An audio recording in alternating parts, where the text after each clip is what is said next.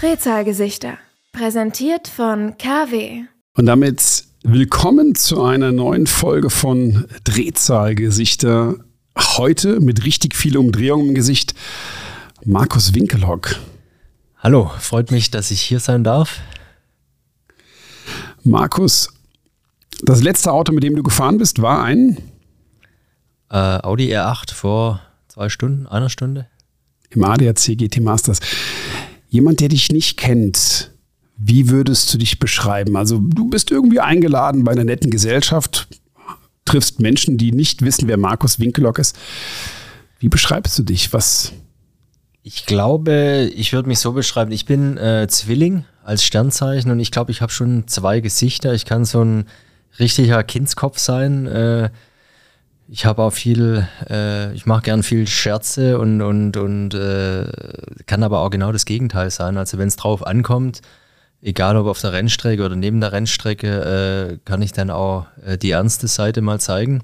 Und ich glaube, äh, das ist so ein bisschen was, was mich auszeichnet. Ich würde mich jetzt, in Worten würde ich mich jetzt vielleicht beschreiben, dass ich, ich bin schon äh, ehrgeizig, glaube ich, auf der, auf der Rennstrecke und auch im, im, im privaten Leben. Das hat mir meine Mutter auch gesagt, das glaubt immer so, da vergleicht sie sich so, äh, mich so ein bisschen mit meinem Vater.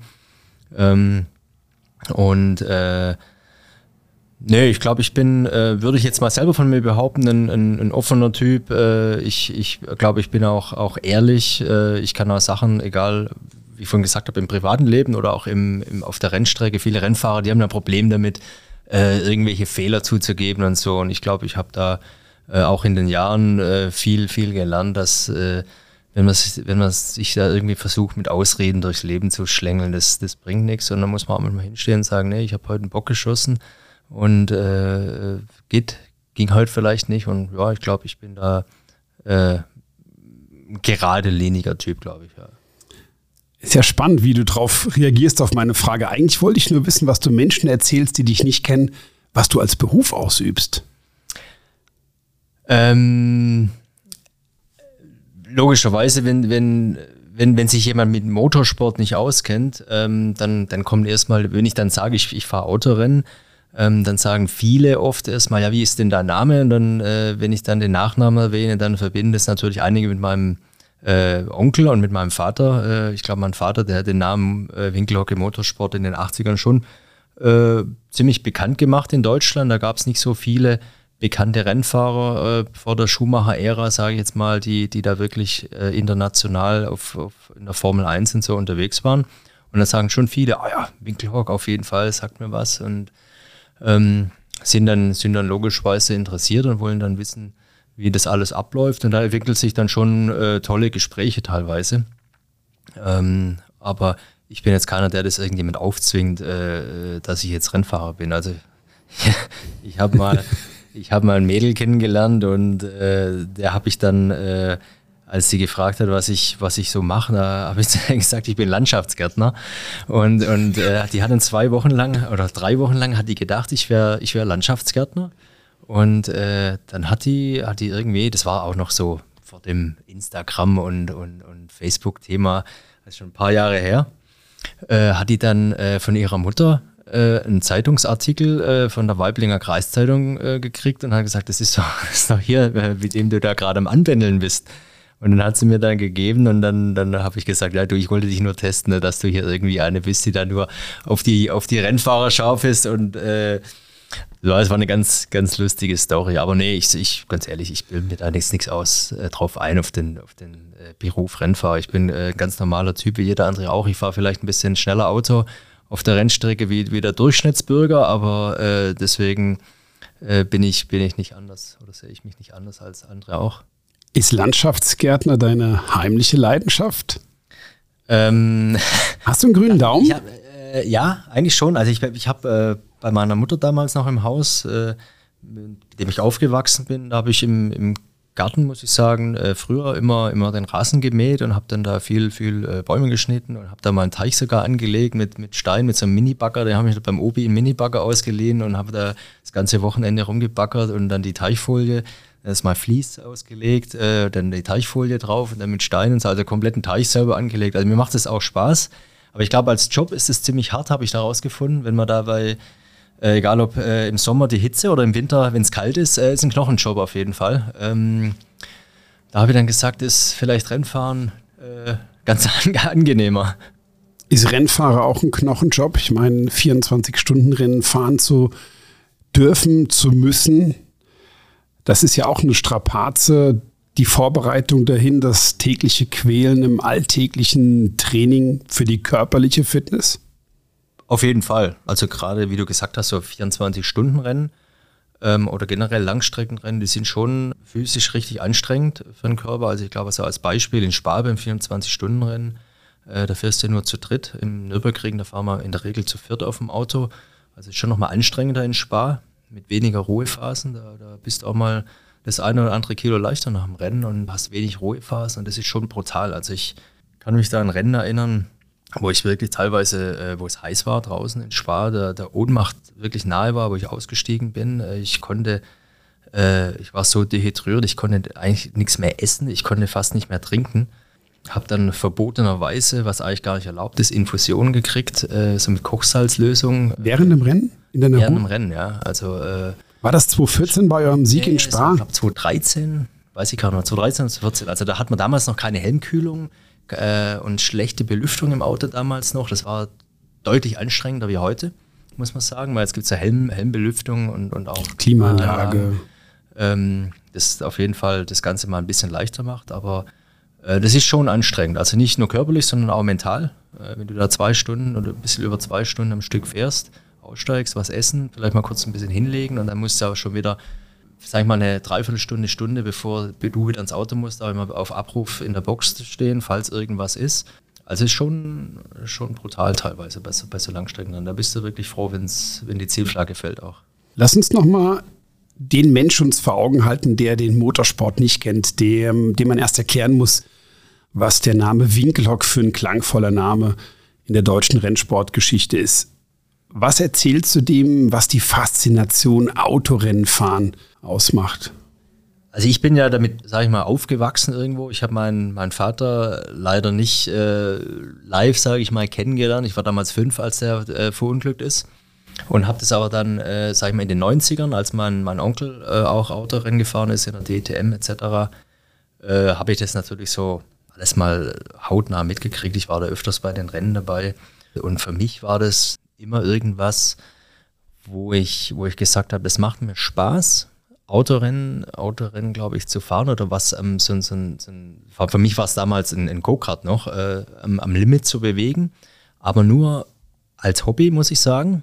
Ähm, ich hatte nicht so den Drang, Autorennen zu fahren, sondern einfach auf der Strecke äh, zu fahren. Also in, in, dem Fall bei mir war es Go-Kart fahren, weil es einfach Spaß gemacht hat. Ich habe den Go-Kart selber geschraubt, bin da mit meinem Onkel zur Rennstrecke gefahren oder zur Kartstrecke gefahren. Mit, mit Jockel? Nee, das war eigentlich mütterlicherseits, weil der mit seinen Kumpels, äh, die sind öfters äh, Kartfahren gegangen, äh, so hobbymäßig. Und da war ich dann auch immer so ein bisschen dabei. Äh, da habe ich irgendwann mal, das ist eigentlich eine ganz lustige Story, wir haben ja als Familienbetrieb äh, so Kranwagen-Service und machen Abschleppen für ein ADAC. Und da hat mein Opa früher noch, als er das, den Betrieb geleitet hat, immer so im Sommer so Bungee-Jumping veranstaltet. Und da war ich damals, ich glaube, elf oder zwölf. Und dann, dann hat er zu mir gesagt, ihr, du Hosenscheißer, getraust dich eh nicht darunter zu springen. Und dann habe ich da eine halbe, dreiviertel Stunde lang überlegen. Dann kam irgendwann zu mir her und hat gesagt, pass auf, zusammen mit meinem Onkel, hat er gesagt, pass auf, du kriegst von uns ein Go-Kart und 1000 Euro, oder damals war es noch D-Mark, 1000 Mark Sprit- und Reifengeld. Wenn du darunter springst. Wenn ich darunter springe. Da bin ich da runtergesprungen und da habe ich wirklich äh, damals ein Go-Kart gekriegt, ein, ein Kinderkart noch und äh, auch die 1000 D-Mark, äh, was ja für einen Elfjährigen wirklich viel, viel Geld war damals. Also es war schon, weil die haben natürlich nie im Leben gedacht, dass ich da runterspringe, sonst wären die mit der Idee wahrscheinlich gar nicht um die Ecke gekommen. Aber nee, so hat es eigentlich angefangen. Da war ich da immer dabei, ein bisschen hobbymäßig Kart gefahren, aber wie gesagt, nie mit der Absicht, professioneller Rennfahrer zu werden.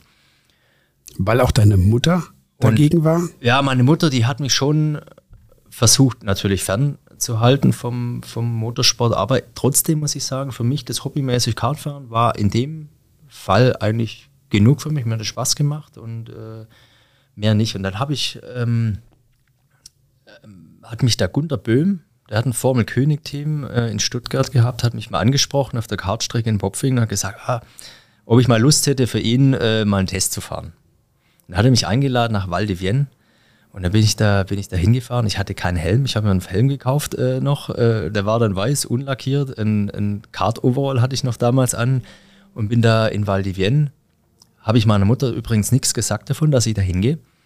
Äh, ich habe gesagt, ich gehe zum Kumpel übers Wochenende. Dann bin ich da runtergefahren mit dem so, so einem Mercedes MB100, voll bepackt mit Material und äh, war dann dort, da waren so 20 Autos oder so dort, war damals äh, unter den ersten fünf von den Rundenzeiten. Und dann hat er gesagt, ey, das war echt gut. Er lädt mich nochmal ein, darf umsonst fahren in Oschersleben. Da bin ich in Oschersleben einen Test gefahren und war da einmal tagesschnellster. Und da hat er mir geholfen, so ein bisschen Sponsoren zu suchen. Der Freund von meiner Mutter damals hat noch ein bisschen äh, geholfen, den einen oder anderen Sponsor zu suchen. Die Budgets waren ja damals, äh, sage ich mal, überschaubar, äh, nicht, so, nicht so wie heute. Und dann bin ich so Just for Fun Formel König gefahren und bin dann Vizemeister geworden im, im ersten Jahr, zweiter in der Meisterschaft. Äh, und es war im Prinzip wirklich nicht mit dem Aspekt oder mit den Aussichten, dass ich jetzt wirklich professioneller Rennfahrer werde. Es war einfach nur so just for fun. Und dann habe ich irgendwann äh, einen Anruf gekriegt vom Sekretariat Haug äh, aus, aus Fellbach. Und die haben mich dann eingeladen auf einen Termin und äh, da saß ich dann, weiß ich noch, bin ich damals mit meinem äh, schwarzen Golf 3 als 18-Jähriger nach Fellbach gefahren und habe einen Termin gehabt beim Motorsportchef von, von Mercedes. Äh, da war ich dann schon ein bisschen, bisschen nervös, muss ich sagen, auf jeden Fall, obwohl der, der Norbert Haug ja ein, ein, Freund, sogar der Trauzeuge von meinen Eltern ist, ähm, war ja der Kontakt da schon irgendwo da, aber ähm, es ist trotzdem der Motorsportchef von, von Mercedes gewesen. Da habe ich da den Termin ge gehabt, weiß ich noch. Und dann hat man mir so einen Junior-Vertrag angeboten bei Mercedes damals. Äh, es war, glaube ich, fünf Jahre, also im Formelbereich, bis dann hoch in die DTM. Und äh, dann bin ich heimgefahren und dann musste ich natürlich überlegen, weil ich habe zu dem Zeitpunkt gerade eine Ausbildung bei Automotoren Sport gemacht als Fotograf. Und dann musste ich so ein bisschen äh, überlegen, äh, links oder rechts. Also die Fotografenausbildung ist aber auch familiär vorbelastet gewesen, oder? Genau. Also der Onkel von mir ähm, und der, der, Opa, der ist jetzt leider verstorben, beide, beide Fotografen, äh, Motorsport und, sage ich mal jetzt auch im normalen äh, Autobereich, quasi für die Motorpresse viel. Mein Onkel, der macht auch noch für Autohersteller, ähm, fotografiert er heute auch noch äh, viel. Und ja, deswegen war das eigentlich auch für mich so, sage ich mal, das erste richtige Standbein, wo ich eigentlich äh, quasi mit der Fotografenausbildung wo meine Mutter gesagt hat, mach was Richtiges, mach was vernünftig, Vernünftiges. Ähm, deswegen bin ich da erstmal in die Richtung Fotograf, aber ich musste mich dann damals äh, entscheiden, weil mit dem Mercedes-Angebot, das ich damals hatte, war es natürlich wirklich dann richtig getrimmt auf, ein, auf eine Profi-Rennfahrerkarriere. Und da musste ich mich dann entscheiden. Und ich sag mal, ich jetzt im Nachhinein bereue ich es nicht. Ich glaube, ich fahre seit 25 Jahren Autorennen und super erfolgreich. Ja, nicht immer, aber ich glaube unterm Strich, ähm, wenn man 25 Jahre äh, lang sich halten kann in dem Business, glaube ich, ähm, kann man zufrieden sein. Ähm, sicherlich würde ich einige Sachen jetzt im Nachhinein äh, vielleicht anders machen, aber ich glaube, das sagt wahrscheinlich jeder in seiner beruflichen äh, Laufbahn oder Karriere. Aber unterm Strich, sage ich mal, äh, glaube ich, kann ich zufrieden sein mit dem, was ich erreicht habe. Zumal ich ähm, sicherlich äh, einige Leute äh, gehabt habe, die mich, die mich auch wirklich unterstützt haben in den letzten Jahren. Gerade am Anfang äh, ist es natürlich extrem wichtig. Und da ist, glaube ich, so in der Phase, da muss ich sagen, da glaube ich, das war es auch ein, ein, Vorteil vielleicht, den Namen Winkelhock zu haben, aber auch ein Nachteil, äh, den Vater nicht zu haben, weil äh, der war natürlich oder wäre jemand gewesen, der mir sicherlich äh, unter die Arme gegriffen hätte, gesagt, jetzt machen wir das, jetzt machen wir das, jetzt machen wir das.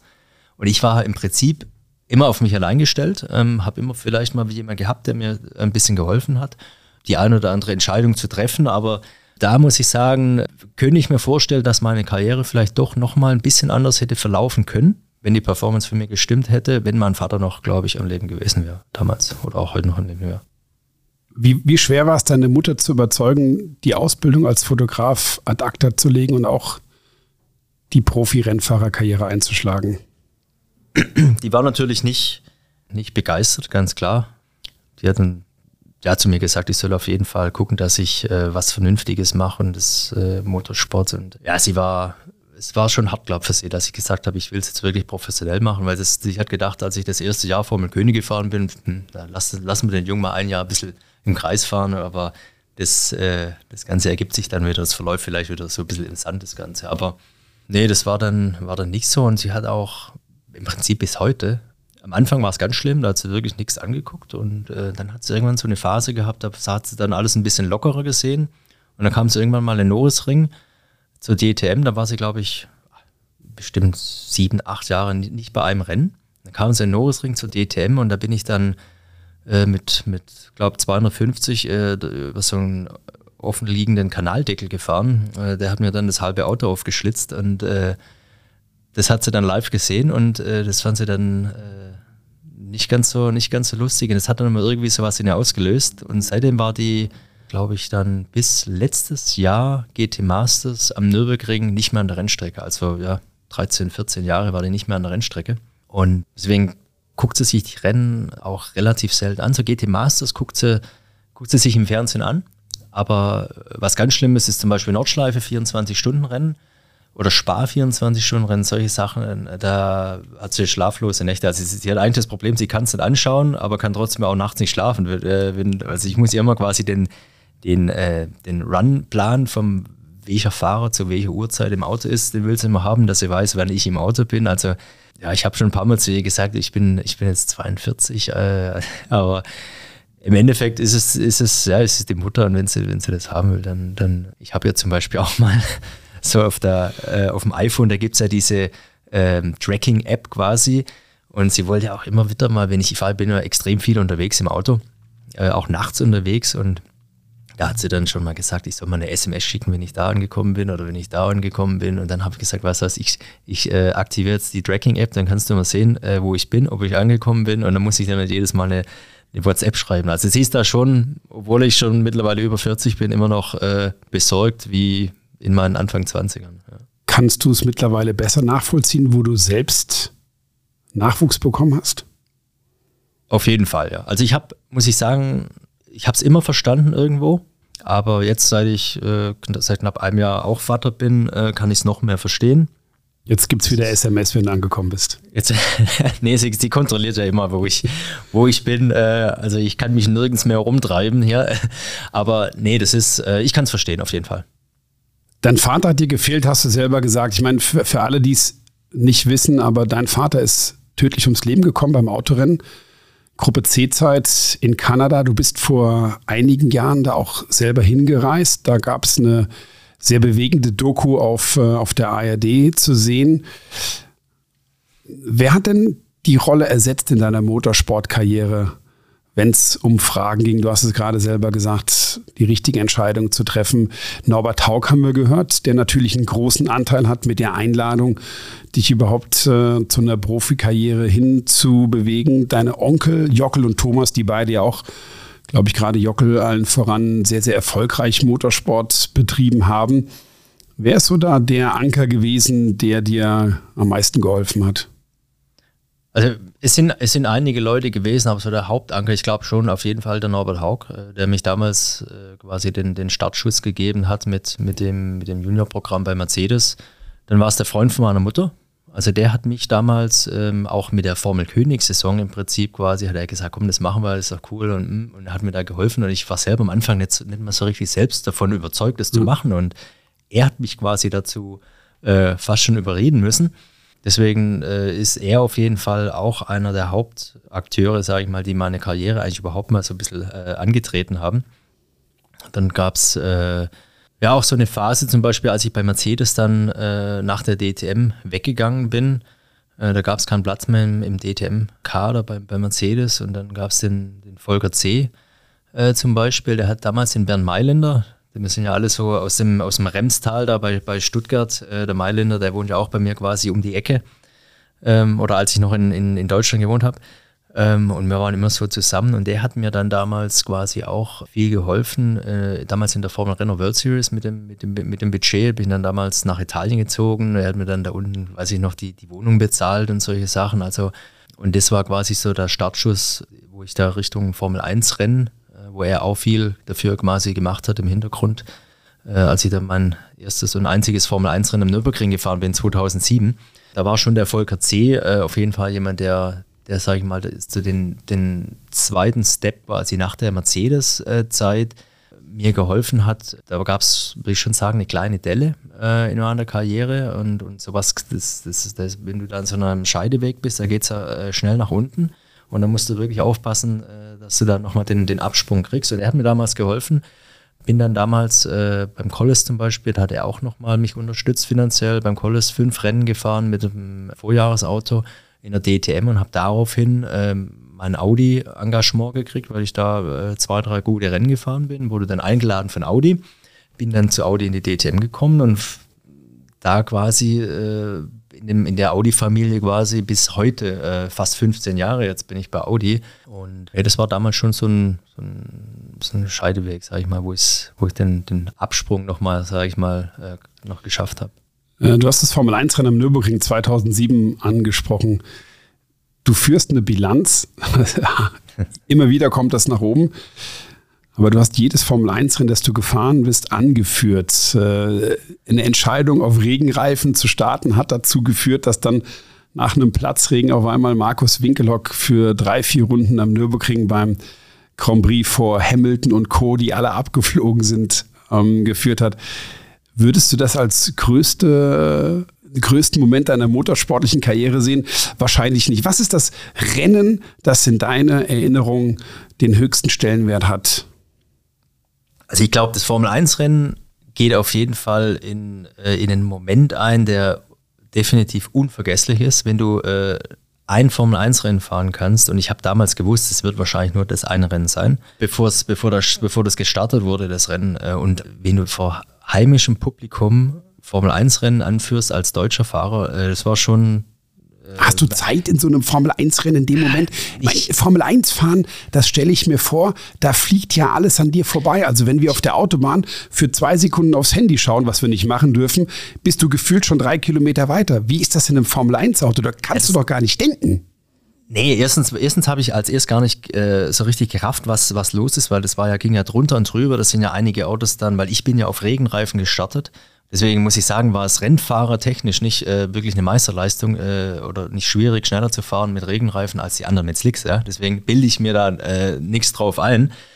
Ähm, es war einfach nur Glück und die richtige Reifenwahl in dem Fall. Aber ähm, wenn du, das war ja dann rote Flagge, und dann stand ich auf Startziel und hinter mir waren da, äh, ich glaube Hamilton stand genau hinter mir und die Ferraris mit Massa und Alonso und wer, wer da noch alles gefahren ist zu dem Zeitpunkt. Äh, da habe ich dann schon realisiert, oh, ich führe gerade ein Formel-1-Rennen und da war ja Restart. Da habe ich gewusst, ich fahre jetzt mit einem Spiker, der, keine Ahnung, drei, vier Sekunden pro Runde langsamer ist äh, als die Autos hinter mir. Ich habe mir fast in die Hosen geschissen bei dem, beim Restart.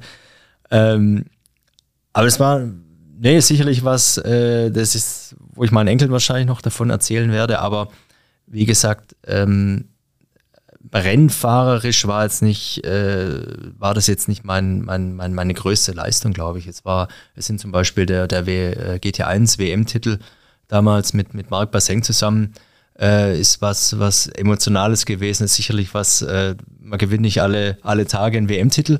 Ein FIA-Titel. Ähm, FIA-Titel, genau.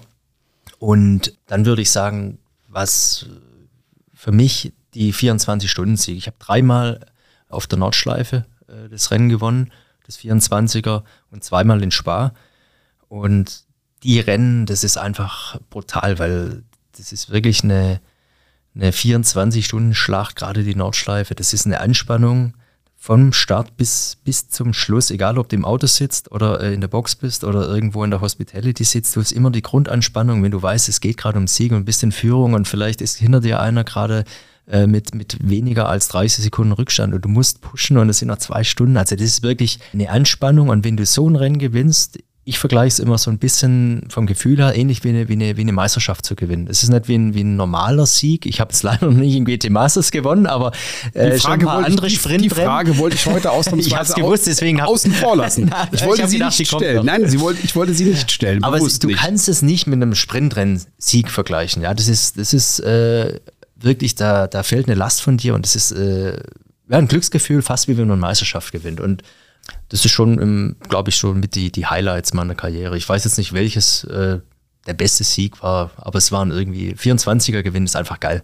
Es, man sagt ja oft, dass, dass so ein 24-Stunden-Rennen ein Aussuch, dieses Rennen zu gewinnen. Du kannst dich bestmöglich vorbereiten und wir sehen ja mittlerweile, dass da 20, 30 Autos in der Lage sind zu siegen. Aber am Ende sagt äh, der Renngott an diesem Wochenende, ist Winkelock mal wieder dran. Ja, und das war relativ Pakete, häufig. ja, da gehört auch, wie du gerade gesagt hast, da gehört Glück dazu. Äh, ich hatte, ich hatte teilweise Pech bei 24 und dieses Jahr zum Beispiel in Spa. Wir hatten eine, super Line-Up, alles top. Äh, unser Auto hätte super funktioniert. Äh, die Pace war auch da, aber nach 40 Minuten Reifenschaden, der hat hinten das Rathaus kaputtgeschlagen, mussten wir fünf Minuten reparieren und die fünf Minuten haben wir 24 Stunden lang durchgezogen oder sind wir quasi hinterhergehängt hinter dem Feld. Wie motiviert man sich dann? Ist schwierig auf jeden Fall, weil du pushst, wenn, man, wenn du ins Auto gehst. Äh, letzte, den letzten Meter gehst du da nicht mehr, ne? Ja, du gehst halt ein bisschen weniger Risiko, sage ich mal, schon ein, aber du willst ja trotzdem, weil äh, ich sag mal, du, die Fahrer werden natürlich immer untereinander auch verglichen. Ja? Ich bin zusammen mit, äh, mit, dem, mit dem Ricardo Feller und dem Marshall gefahren und ich sage mal, das sind so die, die, die jungen Talente, äh, sage ich mal, neben mir, die waren beide zusammen fast so alt wie ich. Und äh, da musst du dich natürlich äh, in meinem Alter, ich glaube, als Rennfahrer musst du dich als junger Fahrer beweisen. Und irgendwann musst du dich, äh, wenn du mal älter wirst, im, im, in meinem Alter immer noch beweisen, äh, dass du schnell bist und, und äh, da aufs Neue jedes Mal wieder weiter performen und pushen. Und deswegen habe ich in dem Rennen jetzt in Spa, ich habe ich hab trotzdem gepusht, äh, weil ich gewusst habe, äh, nach dem Rennen werden die schon ein bisschen die Rundenzeit mal angucken, wer ist was gefahren, wer war wie unterwegs. Und da würde ich ja natürlich nicht sagen, dass ich hier äh, jede Runde eine halbe Sekunde langsamer war als meine Teamkollegen. Deswegen habe ich, die haben gepusht und dann habe ich auch gepusht. Spannend stelle ich mir die Diskussion im Vorfeld auf. Ich meine, Spar hat einen großen Testtag, zwei Stück. Wie ist dann eine Diskussion mit einem, mit einem Dennis Marshall, mit einem Ricardo Feller, die, du sagst es zusammen, gerade mal fast so alt sind wie du, wenn es um das Thema Abstimmung geht, wenn es darum geht, was braucht so ein Auto ähm, fahrwerkseitig, was muss äh, in der Balance noch entsprechend angepasst werden, weil ja auch drei unterschiedliche Charaktere aufeinandertreffen mit so einem Auto bei dem härtesten GT3-Rennen irgendwie zu bestehen? Also bei uns muss ich sagen, glücklicherweise war es so, äh, wir haben zum Beispiel in dem Fall Spar jetzt äh, alle den, das gleiche Feedback quasi übers Auto gegeben. Da war es dann relativ einfach, sage ich mal, in Richtung zu arbeiten, dass uns das Auto alle drei gut liegt. Und sonst die Arbeitsweise ist, äh, die, die Jungs mit, mit Anfang 20 sind mittlerweile deutlich weiter, glaube ich, wie, da, wie ich oder meine Fahrerkollegen damals, vor 20 Jahren. Ähm, das ist schon äh, brutal, wie, wie professionell das alles geworden ist. Ich bin, ich bin glaube ich, in dem Alter habe ich noch ein Stack-Drehzahlmesser gehabt, eine Wassertemperaturenzeige und eine rote Öllampe. Äh, und, und ich hatte nicht mal Rundenzeiten im Dashboard, nix. Und da habe ich so eine, so eine abgesägte Casio-Uhr mit beidseitigem Klebeband aufs Lenkrad drauf gemacht und habe selbst die Rundenzeiten noch gestoppt. Und das ist heute eine komplett andere Welt. Die arbeiten wirklich so professionell. Äh, das ist wirklich, ich habe zwar deutlich mehr Erfahrung, aber ähm, egal ob Sprint oder, oder äh, Langstreckenrennen, da haben wirklich die Jungs mit, mit Mitte 20 äh, sind da schon auf einem extrem hohen Niveau und da musst du dich wirklich lang machen, dass du, dass du da immer mit dem, äh, sag ich mal, auf einem Level bist. Musst du manchmal selber schmunzeln, dass das Jungs sind, um gerade in diesem konkreten Beispiel zu bleiben, Ricardo Feller, amtierender ADAC GT Masters Champion und Dennis Marshall, sind das zwei junge Fahrer, die du selber in deiner Funktion als Coach im Audi Sport TT Cup vor einigen Jahren selber ausgebildet hast. Die kommen ja aus diesem Nachwuchsbereich, gerade Dennis Marshall, äh, der da, der da äh, viele Meter gemacht hat äh, und gegen die du dich jetzt beweisen musst. Musst du da manchmal lachen selber drüber? Absolut, klar, wir haben da selber schon drüber gelacht, gerade auch in Spa haben wir über die TT Cup Zeit gesprochen, als ich da der Coach war, aber im Prinzip habe ich ja wahrscheinlich äh, selber mir das äh, quasi vor Augen führen müssen, damals schon, dass die Jungs, die ich jetzt gerade hier unterstütze, irgendwann äh, den du gegen, Tipps gibst, den du ich Tipps gebe, dass die gegen mich irgendwann mal fahren, ist ja normal. Äh, und ähm, nee, schon, schon lustig, wie sich das, das Ganze verändert, aber ich bin, ich bin ja noch dabei und, und mir macht es wirklich noch Spaß. Ich habe immer noch Ehrgeiz. Ähm, logisch ist manchmal, wie, wie wenn man jetzt hier äh, ein Rennen hat wie heute, ähm, Lausitzring, was jetzt nicht so gut lief, ist manchmal deprimierend, aber ich finde es trotzdem noch geil, in ein Rennauto einzusteigen und, und es am Limit zu bewegen und, und habe da immer auch wirklich noch den Ansporn, sage ich mal, wenn es im Rennen geht, wirklich da auch, äh, scheue ich den Kontakt nicht und, und, und will, egal ob es jetzt um eine 14., ob eine 10. oder, oder eine erste Position ist, wenn ich ein Auto vor mir habe, das ein bisschen langsamer ist, will ich da vorbei. Wenn der die Tür mal offen, liegt, dann, offen lässt, dann steche ich da auch heute noch rein und ich fahre nicht einfach nur hinterher. Und ich glaube, wenn ich das mal verloren habe, dass ich so dass das Racer-Gehen weggehe, dann äh, muss ich mir dann mal vielleicht Gedanken machen, ob ich äh, ein bisschen kürzer trete oder den, den Helm irgendwann mal einen Nagel hänge. Aber ich, äh, ich glaube, das äh, geht noch nicht so schnell weg bei mir. Ist, äh, ist schön zu sehen. Also man hört es nicht, aber man sieht das Funkeln in deinen Augen, wenn du über das Einsteigen in das Rennauto sprichst. Wie schwer fällt dir Testarbeit ähm, vorzubereiten, Rennen herauszufahren, was dem Auto gut tut? Ähm, wie ist das bei dir angesiedelt? Ist das eine Aufgabe, die du erfüllst, weil es dazugehört oder wo du auch Spaß hast an diesem Rumfitteln, an diesem Raustüfteln? Ähm, du hast heute gerade gesagt, ein Rennen, äh, wo es einfach vom Grip nicht optimal war. Ihr habt dann gesagt, okay, wir fahren kein Ergebnis, aber wir wechseln doch mal den Luftdruck, um verschiedene Momente bei einer nassen Strecke zu erarbeiten. Wie ist es sonst so ein Testtag? Eher Bock oder eher Pflicht? Ähm, beides. Also ich glaube, ähm, Spaßfaktor ist natürlich äh, mehr, wenn du dich betteln kannst auf der Rennstrecke mit deinen Konkurrenten. Aber so ein Testtag weiß man natürlich, äh, du fährst im Qualifying im, im Hundertstelbereich, äh, wirklich musst du, muss, muss das Auto passen, wenn du mal zwei, drei Zehntel off bist. Das sind nicht nur eine, sondern mehrere Positionen im GT Masters oder generell im GT-Sport. Ähm, das Niveau ist so hoch und deswegen ist die Testerei schon wichtig. Und das war, war damals schon, äh, egal ob Vorbild 3, DTM, äh, das gehört einfach dazu. Und mir macht das eigentlich auch Spaß. Aber ich sag mal, teilweise ist es dann natürlich, wenn du dann irgendwo äh, 800 Kilometer zu einem Testtag fährst, äh, wenn du dann nur einen Tag äh, Fahren bist und dann wieder 800 Kilometer zurück, ist teilweise mittlerweile schon wirklich anstrengend, weil ich fahre seit ich im GT3-Bereich bin, wirklich viel, viel mehr Rennen. In der DTM damals, da hatte ich zehn Rennwochenenden. Da hat man nicht viel oder fast nicht getestet. Ja? Also da hatte ich schon deutlich mehr Zeit. Das war alles ein bisschen, bisschen entspannter. Und mittlerweile im GT3-Bereich, ich habe 28 Rennwochenenden schon gehabt in einem Jahr. Jetzt musst du richtig arbeiten also, für dein jetzt Geld. Muss ich, jetzt muss ich ran. jetzt muss ich ran. Nee, aber wie gesagt, mir macht es Spaß. Ähm, und äh, das ist einfach, gerade jetzt im GT3-Bereich zum Beispiel mit Customer Racing, wir fahren geile Strecken auch, egal ob das in Australien Batters ist oder in Daytona gefahren sind. Es gibt so viele coole Strecken in Kialami, Suzuka, was weiß ich was.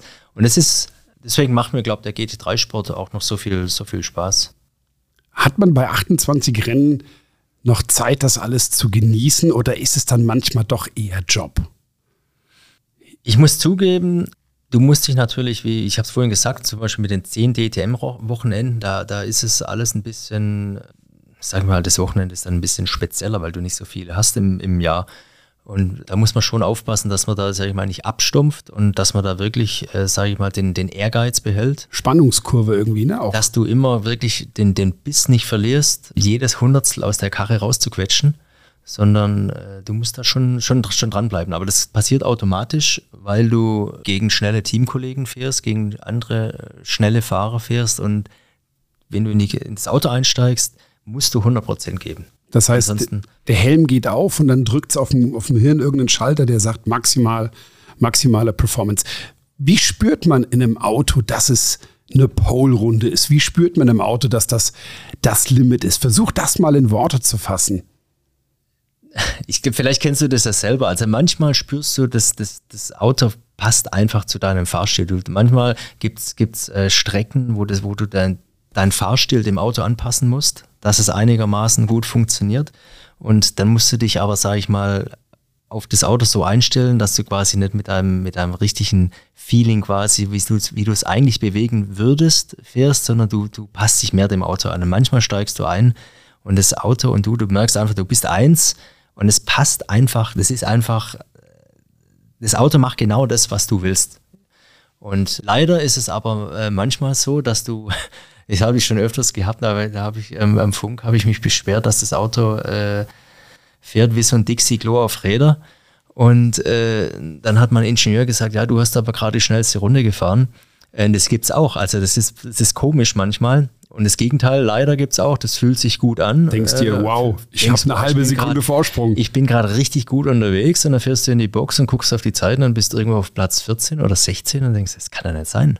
Also ist manchmal ein bisschen komisch im Motorsport, aber es macht schon, macht schon Spaß, wie du gerade gesagt hast, wenn man, wenn man ein Auto hast, das funktioniert und, und man weiß, es ist schnell und du kannst es rausfahren ins Qualifying und, und dann eine gute Runde hinzaubern. Das ist schon ein cooles Gefühl, ja. Durchfahrtsstrafe für Markus Winkelock.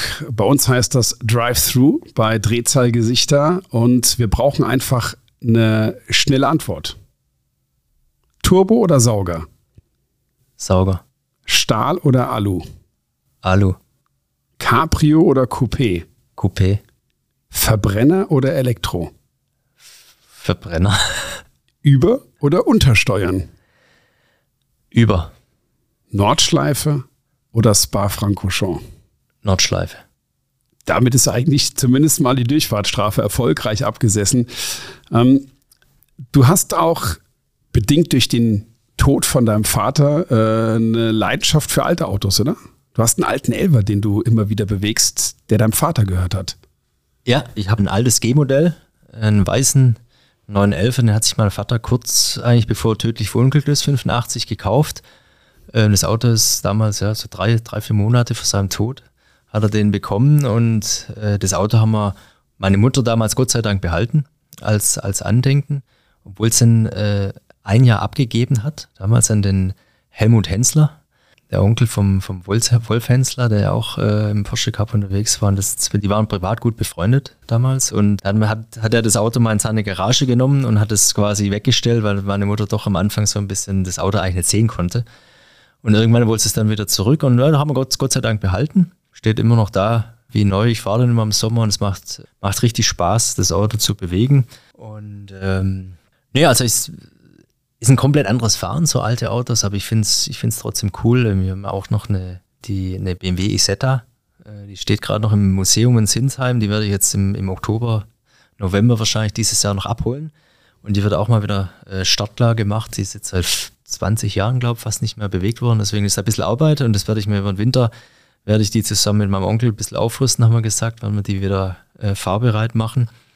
Nee, habe hab ich, hab ich Spaß dran auf jeden Fall. Das Einzige, was mich fuchst, ist, dass meine Mutter damals, es war zur damaligen Zeit, war das die richtige Entscheidung. Äh, meine Mutter war 26, äh, als mein Vater verunglückt ist. Ähm, da gab es ein Einfamilienhaus äh, zum, zum Abbezahlen und äh, ich war fünf, meine Schwester war ein Jahr alt. Ähm, hat mein Vater ein BMW M1 gehabt als, als Privatauto. Und den hat sie dann damals, äh, wie gesagt, was damals, glaube ich, die richtige Entscheidung war, hat sie verkauft. Aber ich habe dann das Auto durch Zufall, ist eigentlich auch eine lustige Geschichte. Ich weiß nicht, wenn die Zeit noch ist, erzähle ich die schnell. Und zwar bin ich ähm, am Norrisring äh, DTM-Rennen gefahren, habe meine nach dem Rennen Was für ein Jahr? 2010, glaube ich, war das, neun oder zehn, habe nach dem Park Vermee zurückgelaufen zum Zelt über so eine Wiese, da ist ja hinter so ein Sportplatz, äh, habe meine Earplugs aus dem Helm, also meine Funkohrstöpsel verloren, aus dem Helm rausgefallen, als ganz klein steht da M. Winkelhock drin. Und da habe ich schon gedacht, ah, scheiße, die Dinger verloren, kosten wieder 400 Euro, alter Schwabe natürlich, weißt du Selber zahlen. selber zahlen Ehrlich. und äh, hat mich schon gefuchst. Und äh, Montag vormittags ruft bei meiner Mutter zu Hause auf dem Festnetz ruft jemand an, er hätte die Dinger gefunden. Habe ich mich mit dem in Verbindung gesetzt, da in der Nähe von Augsburg. Hat er gesagt, habe ich gesagt, ich bin nächste Woche eh in Ingolstadt bei Audi. Ich komme auf dem Rückweg vorbei.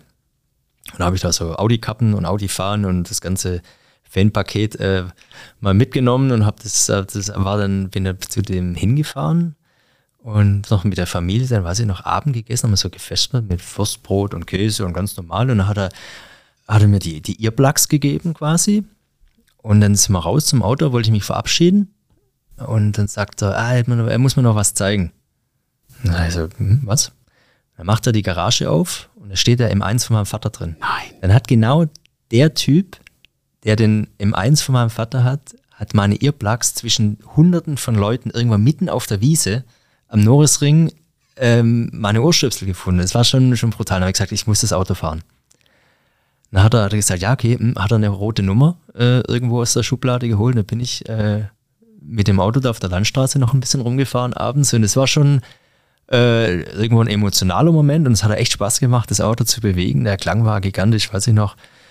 Ähm, und in dem Moment habe ich schon äh, zu meiner Mutter, als sie zu Hause war, gesagt, das, das Auto hätten wir, glaube ich, besser behalten. Auch, sag ich mal, von der Wertentwicklung, glaube ich, wäre es eine ganz gute Anlage wahrscheinlich gewesen. Aber nee, das ist, war, das war irgendwie äh, schon krass, was da manchmal der Leben, das Leben für, für Zufälle spielt. Also, ja. Hatte so sein sollen. Aber apropos Fanpaket und Fangeschichte, Fanpost ist äh, das Stichwort für eine Geschichte, die du mir im Vorfeld erzählt hast.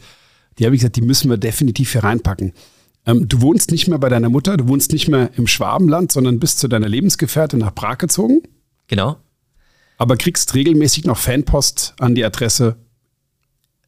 Genau, also ich habe ich hab bei meiner Mutter äh, quasi noch eine, eine, deutsche Adresse angemeldet, ähm, aber ich wohne in Prag und da kommt teilweise die Post, kommt dann natürlich äh, auch noch zu meiner Mutter.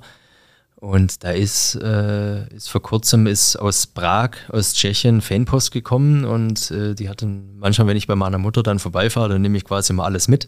Die dann zu Hause aufgemacht und dann hat da, hat da jemand aus Tschechien, aus Prag eine, äh, eine, ja, eine Autogrammkarte äh, mir geschickt oder ein Bild mit Autogrammwunsch. Und dann gucke ich so die Adresse und dann habe ich das in Google Maps eingegeben und habe gesehen, das ist irgendwie 4,8 Kilometer nur von mir weg zu Hause. Und äh, da habe ich gedacht, ich erlaube mir jetzt mal einen Spaß und bin da, bin da mit dem Auto hingefahren und habe dem persönlich die Fanpost vorbeigebracht. Äh, der hat natürlich äh, erstmal gar nicht gewusst, was, was was los ist, aber es war echt, äh, war lustig, der hat sich mega gefreut und äh, hat mich dann noch kurz reingebeten auf einen, auf einen schnellen Kaffee. Und äh, das war natürlich, äh, war echt lustig. Ja. Hat aber kein Auto-Überraschung mehr in der Garage. Nee, der hatte kein Auto in der Garage.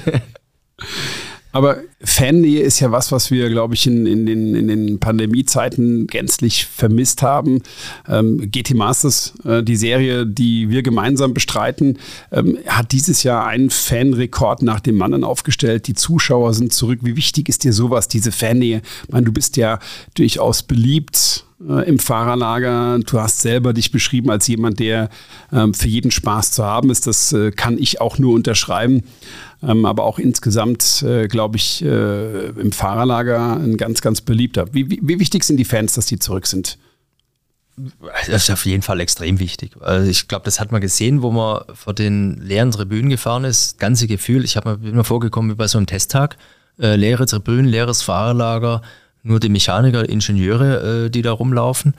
Es war eine ganz komische Stimmung, muss man sagen. Und ich finde es cool, wenn, wenn, wenn hier beim, beim GT Masters äh, hier der, der, der äh, Pitwalk ist und, und die, die Leute ankommen äh, und wollen Autogramme, von dir muss man sich immer äh, eigentlich vor Augen gestehen, dass, dass man ja was Besonderes macht. Ja? Nicht was Besonderes ist, sondern was Besonderes macht. Man fährt Autorennen und da kommen Leute zur Rennstrecke, die gucken uns zu, wie wir im Kreis fahren. Und wenn dann, wenn die dann, äh, keine Ahnung, nur mal zu uns in die, in die Box rein können oder vielleicht mal der, der Sohn mal ins, ins, ins, Rennauto einsteigen darf und die ein paar Bilder machen, dann, dann gehen die heim und gucken sich abends noch eine halbe Stunde lang die Bilder an, wie die bei uns in der Box waren. Und da muss man sich manchmal, glaube ich, vor Augen führen, dass das eigentlich irgendwas was Besonderes ist, ähm, was wir da machen. Was, ich, ich laufe vom LKW raus, gehe in die Box rein und für mich ist es eigentlich normal und deswegen äh, und da kommen manchmal Leute, für die ist es, die stehen da draußen und gucken da, versuchen immer irgendwas zu ergattern oder, oder, oder mal reinzugucken. Und wenn man die dann mit in die Boxen reinnimmt und sagt, hier kann man kurz das Auto angucken, äh, für die ist es was Besonderes. Und deswegen macht es mir, macht's mir Spaß, mich da auch mit den Fans ein bisschen, sage ich mal, in, in Kontakt zu treten und, und denen mal mal, ich habe auch schon mal Handschuhe oder so, und da weiß ich noch, äh, das war es nicht beim GT Masters, aber beim 24-Stunden-Rennen zum Beispiel, da sind wir in Führung gelegen und dann ist das Auto ausgefallen und dann, dann lagen, lagen wir uns natürlich da irgendwo in den Armen, da halb in den Tränen und äh, die, die Welt ging vor uns unter und dann bin ich zur Box raus ähm, Richtung LKW, äh, habe eine richtige Krawatte gehabt oder war halt komplett down und dann stand da ein Mann mit seinem Kind im Rollstuhl ähm, und äh, hat nach meinen Handschuhen gefragt, habe ich dem die Handschuhe gegeben, weiß ich noch und, und habe gedacht, es gibt eigentlich noch viel, viel Schlimmeres im Leben als äh, beim Rennen auszufallen. Ja? Also deswegen, nee, also nochmal auf die Frage zurückzukommen, Fans definitiv wichtig. Ich glaube, das, das äh, muss sich jeder Rennfahrer, glaube ich, auch vor Augen führen, dass die Leute, die hier in die Strecke kommen, äh, äh, auch unseren Job irgendwo, glaube ich, am, am, am Leben erhalten. Grundlage dafür sind, dass das Rad, dass die Strecke sich immer irgendwie weiter dreht. Wie weit dreht sich denn die Karriere für Markus Winkelock noch? Aktueller Vertrag läuft noch wie lange im Hause Audi? Der läuft jetzt dieses Jahr aus. Ähm, natürlich ist äh, im Motorsport ist immer natürlich von Jahr zu Jahr immer so ein, so ein bisschen ein Gehoppel, sage ich mal. Aber ähm, ich hoffe, dass ich bei Audi weiterfahren kann. Ähm, oder generell auch im, im, im GT-Sport, wie ich ja vorhin gesagt habe, mir macht es unheimlich viel Spaß. Ähm, aber auch in, in Zukunft, ich sehe mich jetzt schon noch weiterhin auf den, auf den Rennstrecken dieser Welt äh, irgendwo zu Hause. Und ich, ich glaube, auch wenn ich, sage ich mal, jetzt meine richtige aktive Rennfahrerkarriere vielleicht mal, äh, sage ich mal, ein Nagel hängen, ich glaube, deswegen nenne ich es jetzt nicht ein Nagel hängen, sondern ich, ich, ich schraube das vielleicht runter und fahre vielleicht äh, auch mehr äh, im Amateurbereich quasi, in so Pro-Am-Klassen oder so mit Amateuren zusammen, dass ich quasi auch noch so wie es bei uns jetzt auch oft im Customer Racing Bereich noch gemacht wird. Hobby-Rennfahrer mit unterstützen und, und, und so Art als, als Coach oder so dabei zu sein, würde mir, glaube ich, auch in Zukunft auf jeden Fall Spaß machen, ja. Also Menschen, die das Rennfahren für sich entdecken, einfach an die Hand zu nehmen und zu sagen, das ist gut, das ist wichtig. Äh, an die Hand nehmen, du bist auch äh, früh in die Entwicklung von, von Steer by Wire eingebunden gewesen für, für eine eine Sache, die in einem Rennauto mittlerweile ausgelebt wird, die man schon so als technische Innovation äh, im Motorsport ansehen kann. Etwas, was viele Jahre ein bisschen gefehlt hat. Na klar, wird entwickelt. Ähm, das, was man auf der Rennstrecke nutzt, wandert dann in die Serie, wie wir das mit KW natürlich auch bei den Fahrwerken äh, ganz, ganz intensiv erleben. Aber das ist ja etwas, was, glaube ich, auch nochmal einen neuen Impuls auch gesetzt hat. Auf jeden Fall, ganz klar. Ich sag mal, da ist man jetzt auch noch ein bisschen noch in den Anfangsschuhen, glaube ich. Äh, das Thema, wir haben da vor 2019, glaube ich, ja, vor drei Jahren wir angefangen. Da war das im Prinzip noch äh, unfahrbar. Das ist äh, bei so einem Rennauto ja viel präziser lenkt. Das war sonst nur in einem Straßenauto verbaut. Ähm, da muss man natürlich nicht so, nicht so, da hat man keine so direkte Lenkung.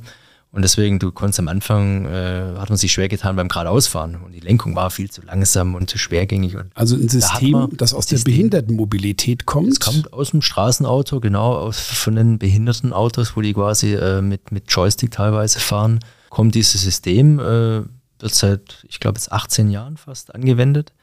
Ähm, wurde natürlich auch weiterentwickelt, aber es hat insgesamt eine Milliarde Kilometer äh, auf Straßen aller Welt zurückgelegt auch, äh, sage ich mal, unfallfrei. Oder Unfälle weiß ich nicht, wird es wahrscheinlich schon gegeben haben, äh, aber nicht, weil das System ausgefallen ist. Das System äh, ist dreifach redundant und es ist wirklich safe. Also haben viele gefragt, ah, wie kann man sich da reinsetzen? Äh, das, da hat man doch gar keine hundertprozentige Sicherheit mehr, was ist, wenn da was ausfällt. Aber das hat mir der Roland Arnold äh, von Paravan alles äh, erklärt und, und er hat mir, wie der mir das, sage ich mal, rübergebracht hat und, und, und, und erklärt hat, habe ich mich da wirklich safe gefühlt und, und wenn du da im Auto sitzt mittlerweile, du denkst da gar nicht mehr dran. Also das ist äh, Prinzip, wenn du mit einer normalen Lenkung fährst.